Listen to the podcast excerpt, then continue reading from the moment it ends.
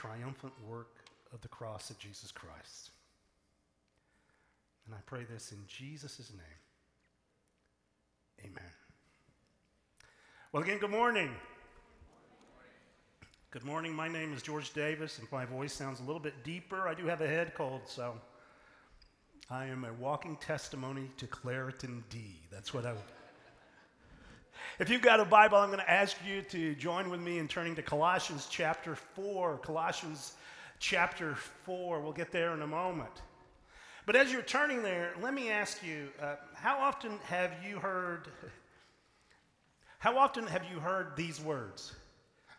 This is a limited time offer. Right? Uh, you've seen it in commercials, you, different kinds of advertising. Maybe you, you've been in a sales situation and you've been told that this is a limited time offer. And the point of that phrase is what? The point of the phrase is to communicate a sense of urgency. Now, realize in some situations that may be no more than a sales pitch. Nonetheless, the reality is this there are certain opportunities in life that come with a sense of urgency. And if you don't take action, the opportunity may pass you by. That's just the reality of life.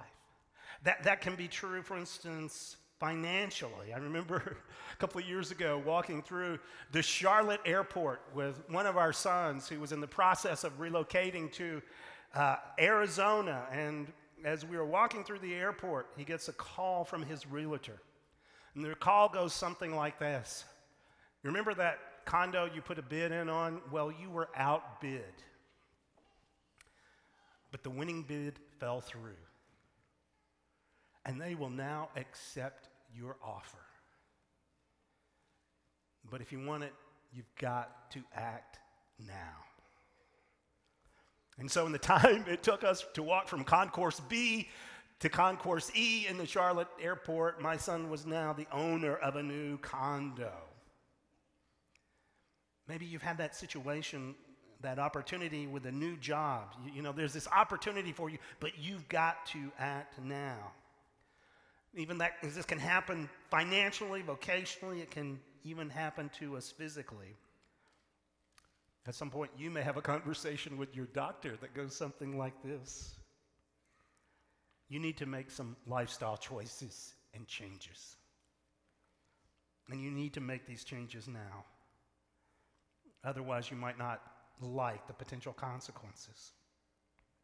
Now, these, these, these are very different examples, but they, they really all illustrate the same thing, and that is this there's certain opportunities li- in life that come with a sense of urgency, and if you don't take action, they will pass you by.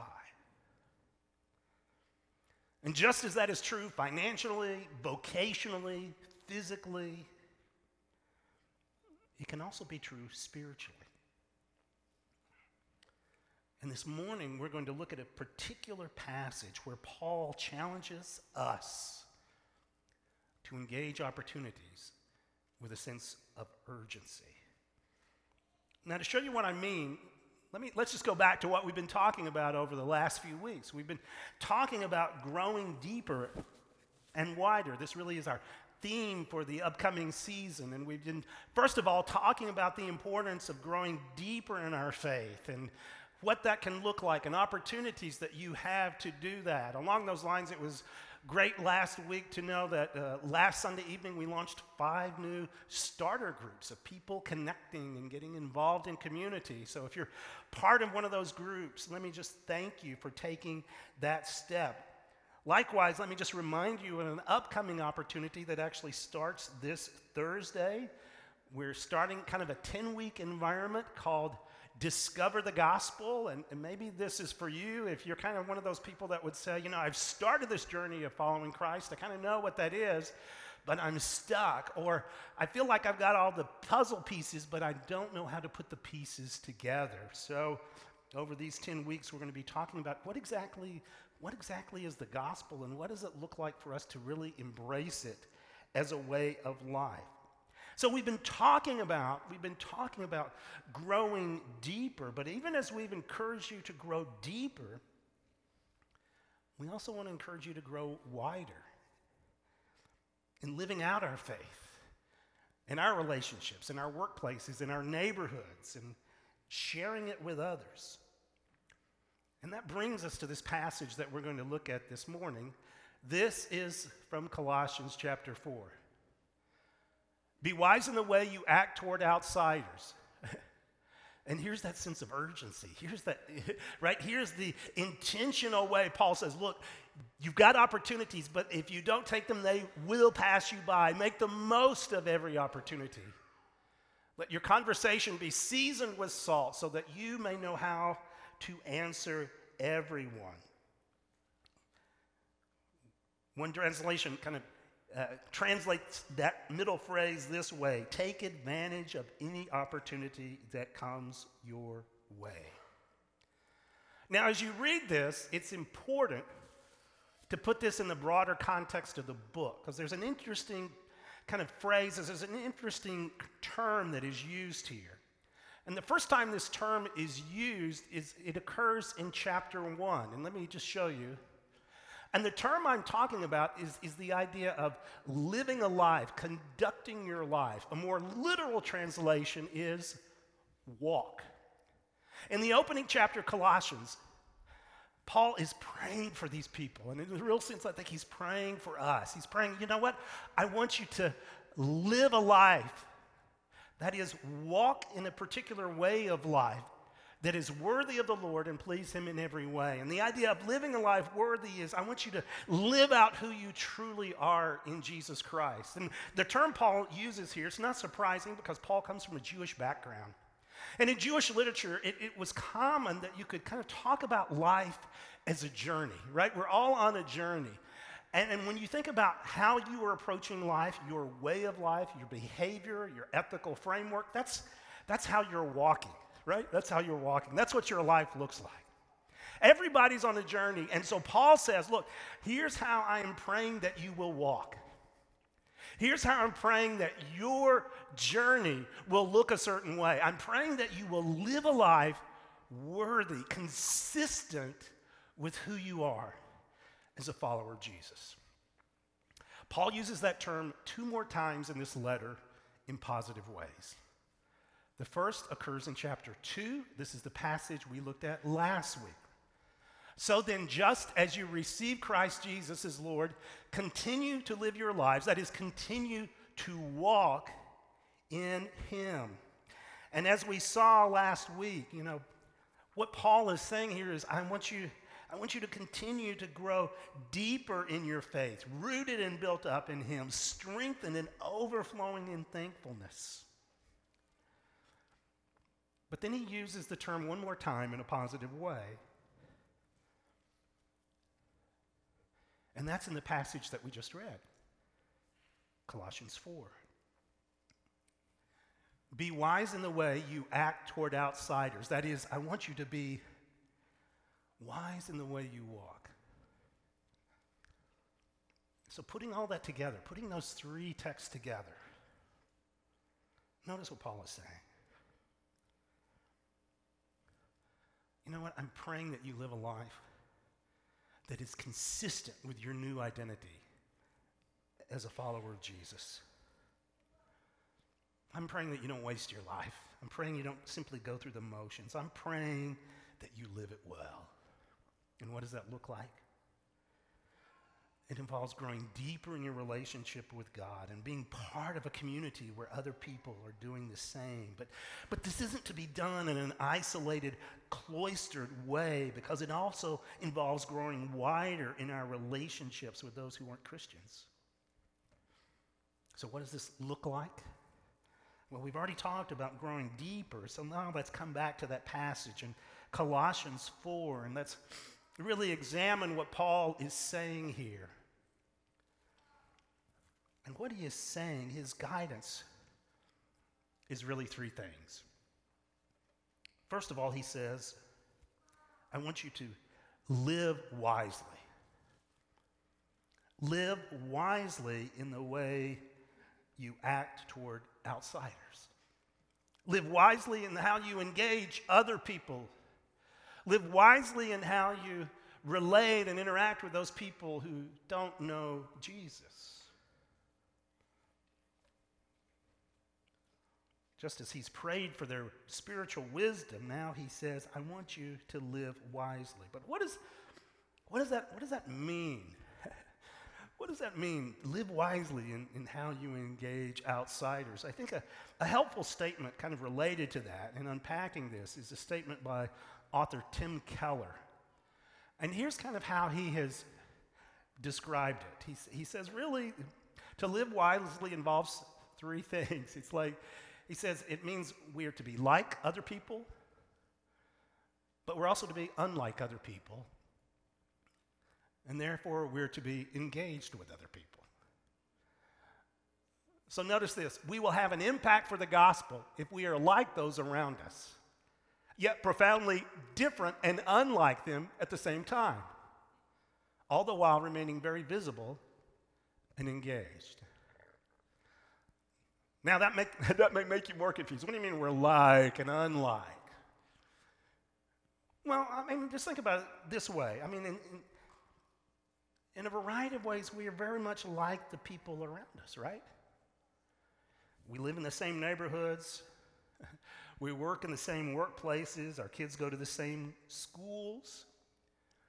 We enjoy the same restaurants and we get involved in hobbies and activities and in in many ways, we, we are very much just very similar to the people around us. We even support the same sports teams, right? Our, of course, some of us actually support teams in other part of the country who did win last week, by the way. So, but other than that, we're, you know, we're very much like the people around us. But even as we are like them, we're also called to be unlike. It's interesting when you study early church history, when you study the explosive growth of Christianity in the first four centuries. In key ways, Christians were startlingly different from their neighbors. And in some ways, I think that should be true today. For instance, I think as, as followers of Jesus, we, we need to be known for our integrity. Right? As it turns out, it can be easy for people to create a public persona. Right? It can be easy for kind of people to curate a certain public image, but be very different in private. my guess is many of us, at some point, we've been hurt in a relationship like that, right? I thought this person was going to be a, a true friend, but turned out not to be the case. I thought this person was going to be a great coworker, but they really stabbed me in the back, or they, you know, they played the corporate political game in a way that I got hurt. I mean, we've seen people that kind of look one way on the outside, but are truly different on the inside. But remember, as followers of Jesus, we are we're on this journey of transformation from the inside out. That's what we've been talking about, even as we've been talking about growing deeper. And among other things, when we're on that journey, it, I think it should produce it should, it should produce integrity and authenticity. Now, hear me clearly. That doesn't mean we get everything right, okay? For those of us who are parents, that doesn't mean that there aren't times we, we don't blow it, right? There aren't times that we blow it, that we mess up, and that we, man, sometimes even in public, we just kind of lose it. It doesn't mean that we're going to get everything right. But it does mean that our relationship with Christ should bring a wholeness, an integrating reality to our lives. Even so that in those moments where we do blow it, where we do mess up, we're willing, we're willing to just acknowledge it. We're willing to own it. We don't try to cover it up or hide behind a facade or blame other people, right? We're, we're people of integrity. Think just a couple of other examples. I think as Christians, we should be known for our hospitality and generosity, welcoming people into our homes, being willing to use our resources for the benefit of others. As Christians, our lives our lives are rooted in this transcendent storyline of what God is doing. They're rooted in this amazing storyline of God's work through Jesus Christ. And, and you know what? That should affect how we handle things like hardship, disappointment, and failure. And I think over time, people, people should see that.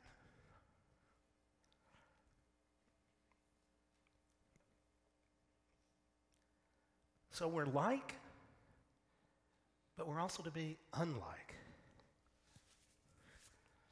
Now, let's be honest. As it turns out, right, we're, we're, we're to be like, but we're also to be unlike. As it turns out, it is much easier to have one without the other.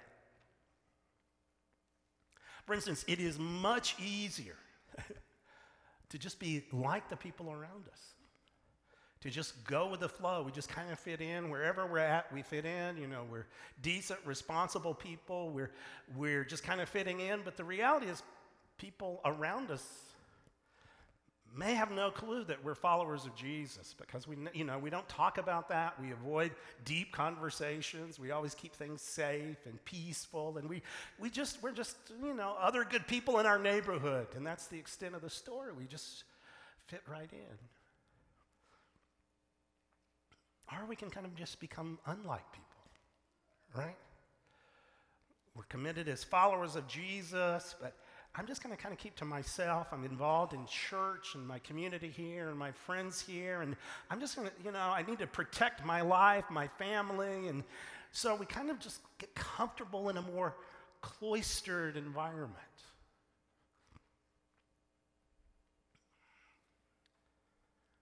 But to live wisely,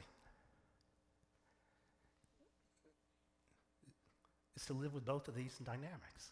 Hey, we're like, we're, there's so many ways we're like the people around us, but there's also something different about us.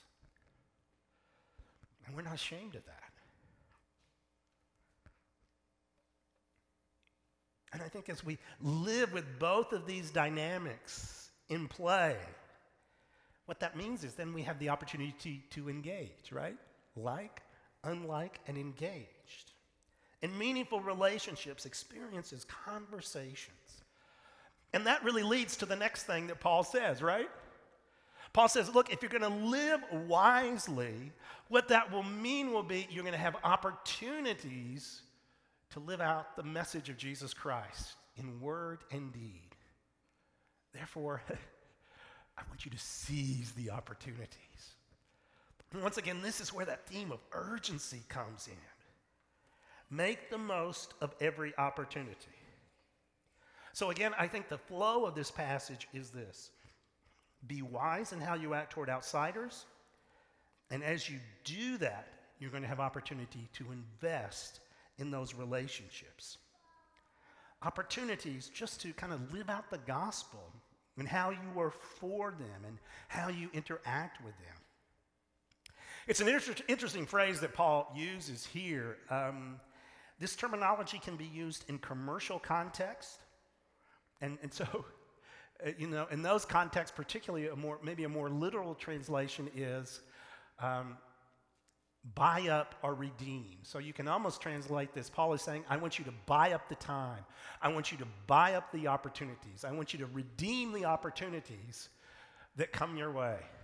As I was thinking about that this week, I, I thought about a drawer in our kitchen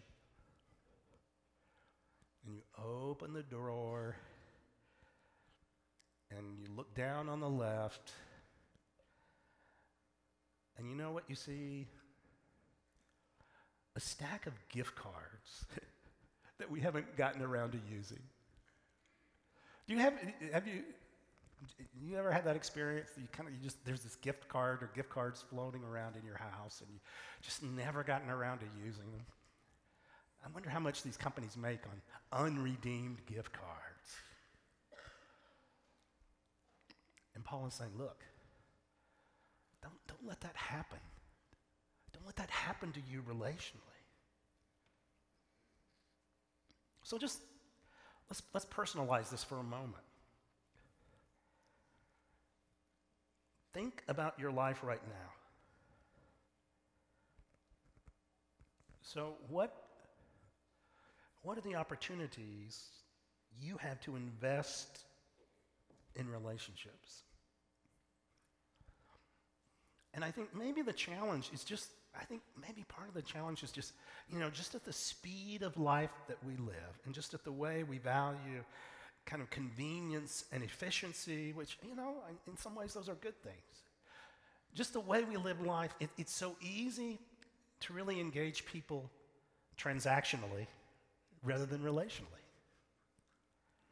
And what I mean by that, it's just so easy just to kind of get comfortable in interacting with people. We just, we just exchange information. Sometimes it's just the necessary information. And that's the way we approach life, but, but we aren't necessarily investing in the relationship. We're transactional, but it's not really relational because it just it only goes so far. The interaction only goes so deep. So What are the opportunities you have to really invest relationally? I mean, think about your coworkers, right? They're people that are kind of regularly in your life.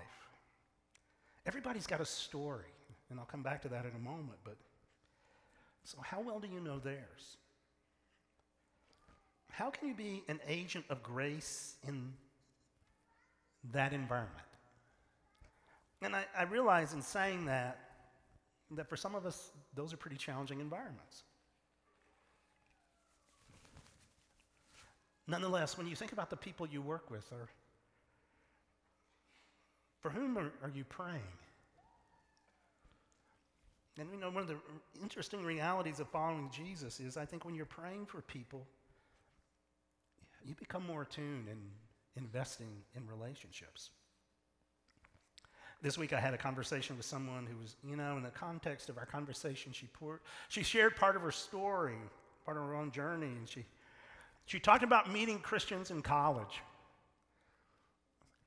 And at that point, she wasn't particularly interested in Christianity. In fact, she said, I think if you had invited me to church, I just would have said no. But they became friends and they ended up hanging out together. And over time, in the context of those relationships, she became a follower of Jesus. And it happened because people were willing to engage relationally, not simply transactionally. A couple other different opportunities, right? I mean, just, just a real, real simple thing. Be a regular. And by that I mean this use the same stores, the same gas stations, go to the same places and just get to know the staff. See where those relationships might go. Find ways to connect in the community. Some of you are already doing that. Just, you know, how are you involved in different activities in our community, from school activities to hobbies to sports leagues, and recognize that these are opportunities to get to know other people. Of course, along those lines, get to know your neighbors. Maybe you're the one who takes the initiative just to get people together.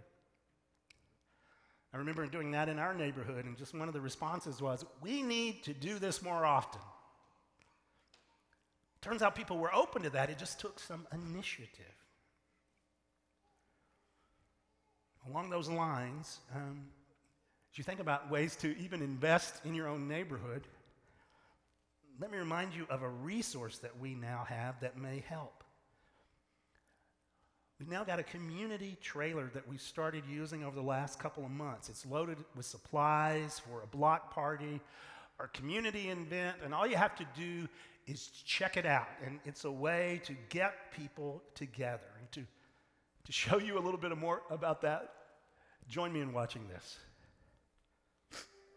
It started with an idea.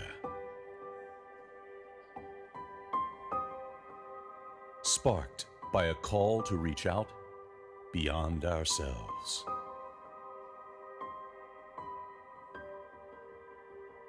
We knew it wouldn't be easy. We knew it would be hard.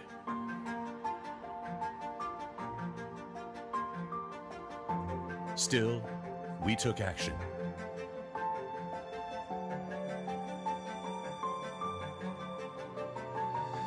Victory! But it was too small to fit all our stuff, so we decided to make it bigger. We, we were following the highest call. He said, Go into all the world, make disciples, love as we would love ourselves. Now we say, We will go. And we're calling on you. Join us as we take the trailer to community events, or take it yourself. Use it in your backyard. Shake hands, make s'mores, watch movies, play games. This is about relationships, not efficiency. And it's time for you to get involved.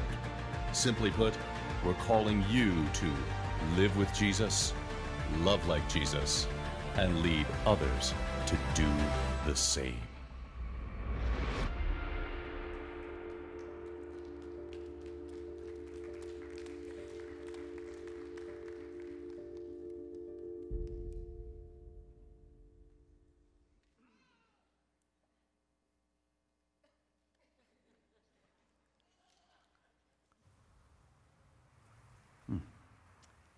Just needs to be bigger.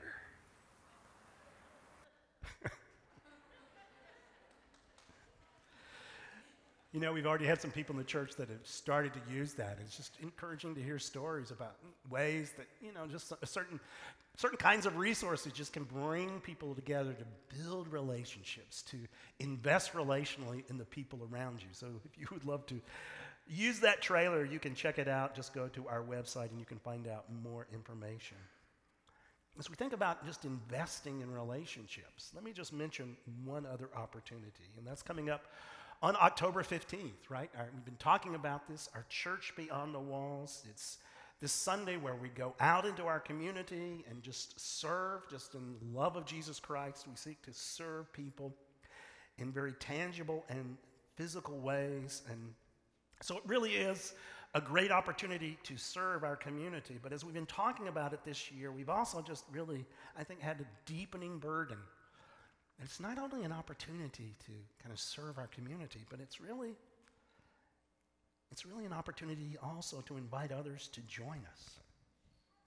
One person told me this week, you know, I've got this friend, she's got different disagreements with Christianity, but she would she's really open to joining us on one of our projects and serving. And what a, just a great opportunity just to experience kind of the work of Christ in the context of meeting other people who are followers of Jesus. We're going to be doing a variety of projects, serving different neighborhoods, schools, different community organizations like Love Inc., Hope Within, the Dream House, and you know, maybe maybe there's somebody in your life that this would just kind of be a great opportunity, just in their own story, to kind of invite them along. Hey, we're going to be serving in this neighborhood, or we're going to be serving this inner city opportunity. Would you, would you be willing to join us? So, is there someone you can invite? How can you seize this opportunity? So Paul says this look, I want you, I want you to live wisely. I want you to seize the opportunities. And finally, he says this. And as you seize the opportunities, I want you to speak graciously. Let your conversation be full of grace, seasoned with salt, so that you may know how to answer everyone. Now, I realize, I think for many of us, this, this is the part of Paul's statement that is the most challenging. One person told me this week, you know what, this is where the fear kicks in. Actually, identifying as a Christian or speaking speaking about Christianity. And if you know that fear, can I just encourage you to listen to Paul's words carefully? Let your conversation be always full of grace.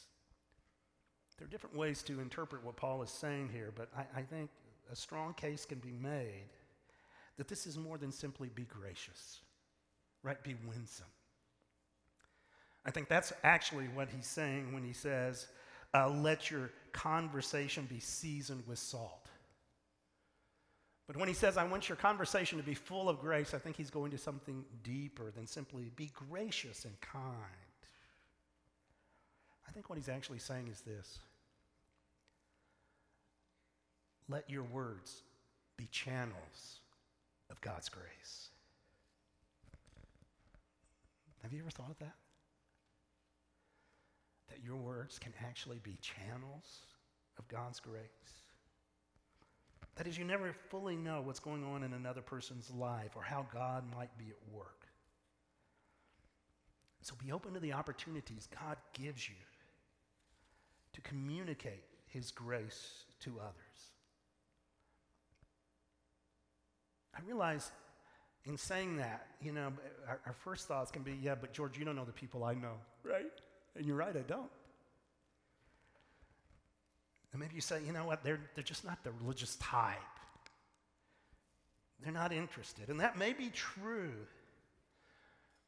But let me, let me just say this. If, if this is kind of where you get stuck, maybe just to kind of spur your thinking for a little bit. I think it's, I think it's helpful, at least for me, to realize that everyone has a gospel story. Now, I realize that sounds outlandish, right? Because you're, you're like, you know what? I know people that, that they're clearly not into Christianity and, or any kind of religion, but you say everybody's got a gospel story, but here's what I mean by that.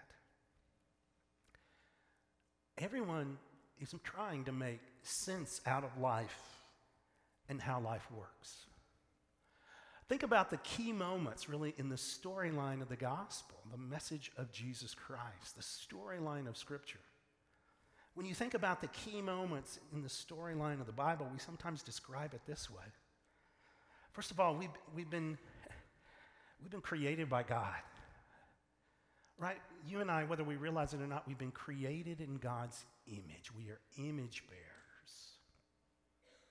We've been created to be in relationship with Him and to, in our work and our relationships, to kind of live that out in the world that He created. But of course, all that, all of that became distorted by sin, by the fall, by our own brokenness, our sinfulness.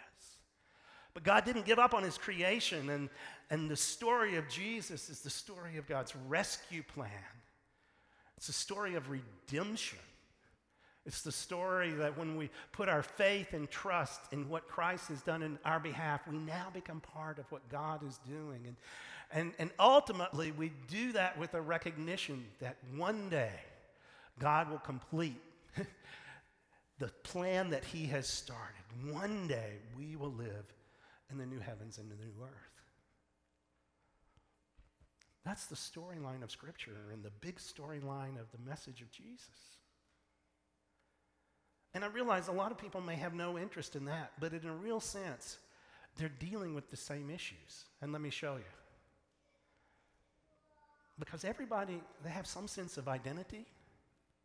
I think everyone has some sense of maybe problems in their life and the world around them, complexities that they're trying to work through, and they're seeking a solution. And they also have some ultimate hope about how life works and how this will flow and what they can look forward to. So, for instance, maybe my sense of identity is really rooted in what I do, kind of my job. I think that's true, particularly for a lot of Americans. This is just part of our culture. Kind of, our identity can be rooted in kind of what we do, and the, and the problem, the complexity is, you know what? I'm in a, I'm in a tight market, or I'm in a, I'm in a competitive environment, and to succeed, I've got to keep moving forward. Otherwise, I'll get behind. And so the, the redemption, the solution is just always take next steps, always work harder, outdo the other people with the hope that, well, maybe one day if I do this really well, I can look forward to a good retirement or my kids will thrive, you know. And so everyone has a story. Even the people that seem so irreligious around you actually have some story about how they are trying to make life work. So, do you know their story? What makes them happy? What are their major struggles and battles? What do they think will make life better? What are their hopes and dreams? And I think as we take time to engage people relationally, not just transactionally, we're going to have opportunities just to hear their story and pay attention to how they're thinking. And with that, I think we also have opportunities to share our story in the good news of Jesus. So, for instance, let's just think about where we're at culturally right now, right? We're getting ready for an election year, and frankly, we're getting ready for an election that, according to polls, most people aren't particularly excited about. Okay? Can we acknowledge that?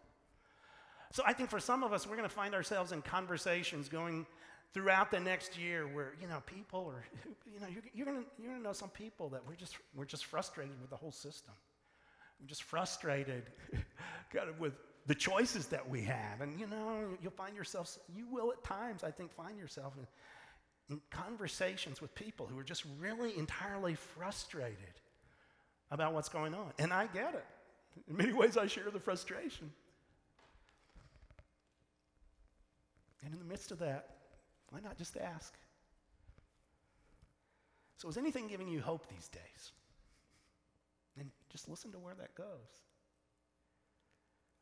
And we kind of enter into their story, but hopefully, in entering into their story, we can bring part of our story along the way. You know, what really gives you hope? Now, I realize this can be odd because so often we are we're not comfortable talking at kind of deeper levels. We're so comfortable kind of just interacting transactionally that when somebody drops a question like that, it can feel different. It may be awkward. It's like, I never think about that. Well, just kind of start moving in that direction. A new question that I'm going to start asking people at my gym is this Hey, what's encouraging you today? And I just, uh, there's some people I just want to, I'm really curious what they'll say because I want to learn more about their story.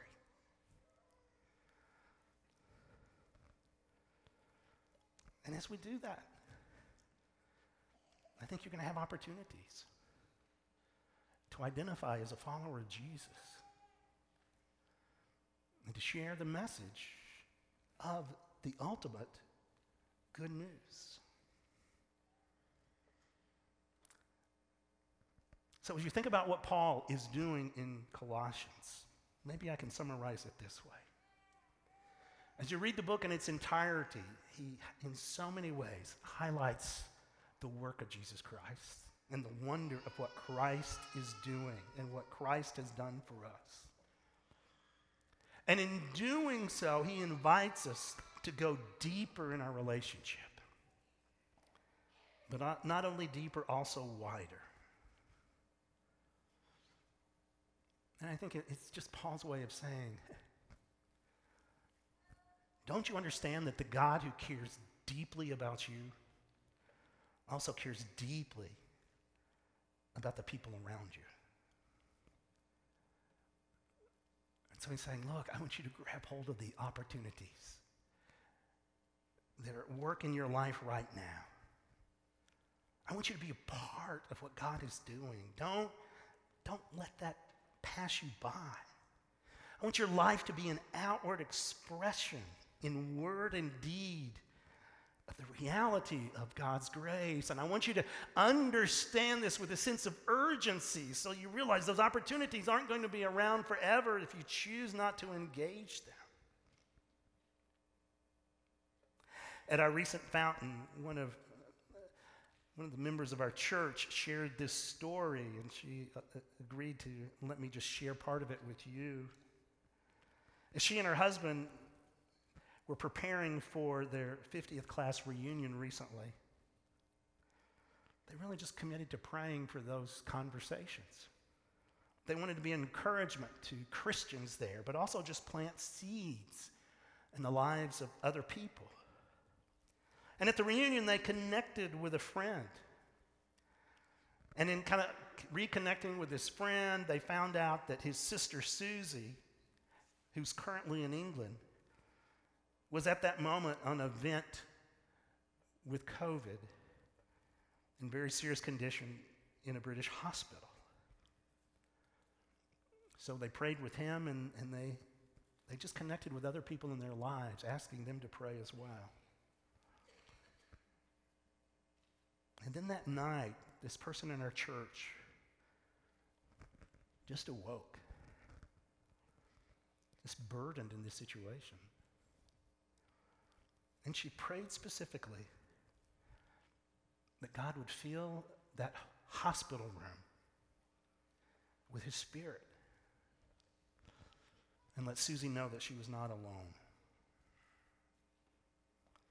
And the next morning, she received a text message from Susie saying that, you know, she, she, hey, she was now recovering and she, she would soon be discharged. And they continued to message back and forth, and in the messages going back and forth, Susie described a mystery guest that evening. And she really didn't have words to describe it. She says, I, I cannot tell you that I saw anyone, but I know I wasn't alone.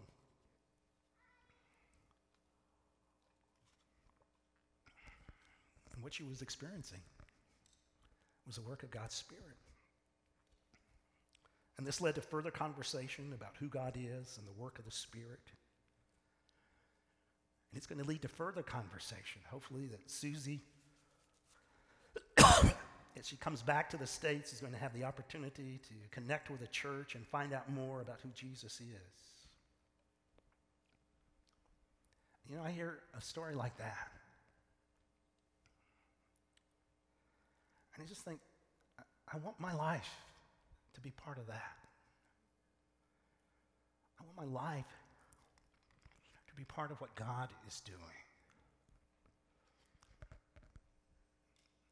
I want my life to reflect his heart for people. I want my life to exude the outworking of God's grace. So God is inviting us into this way of life. Will we live this way? To make this more concrete,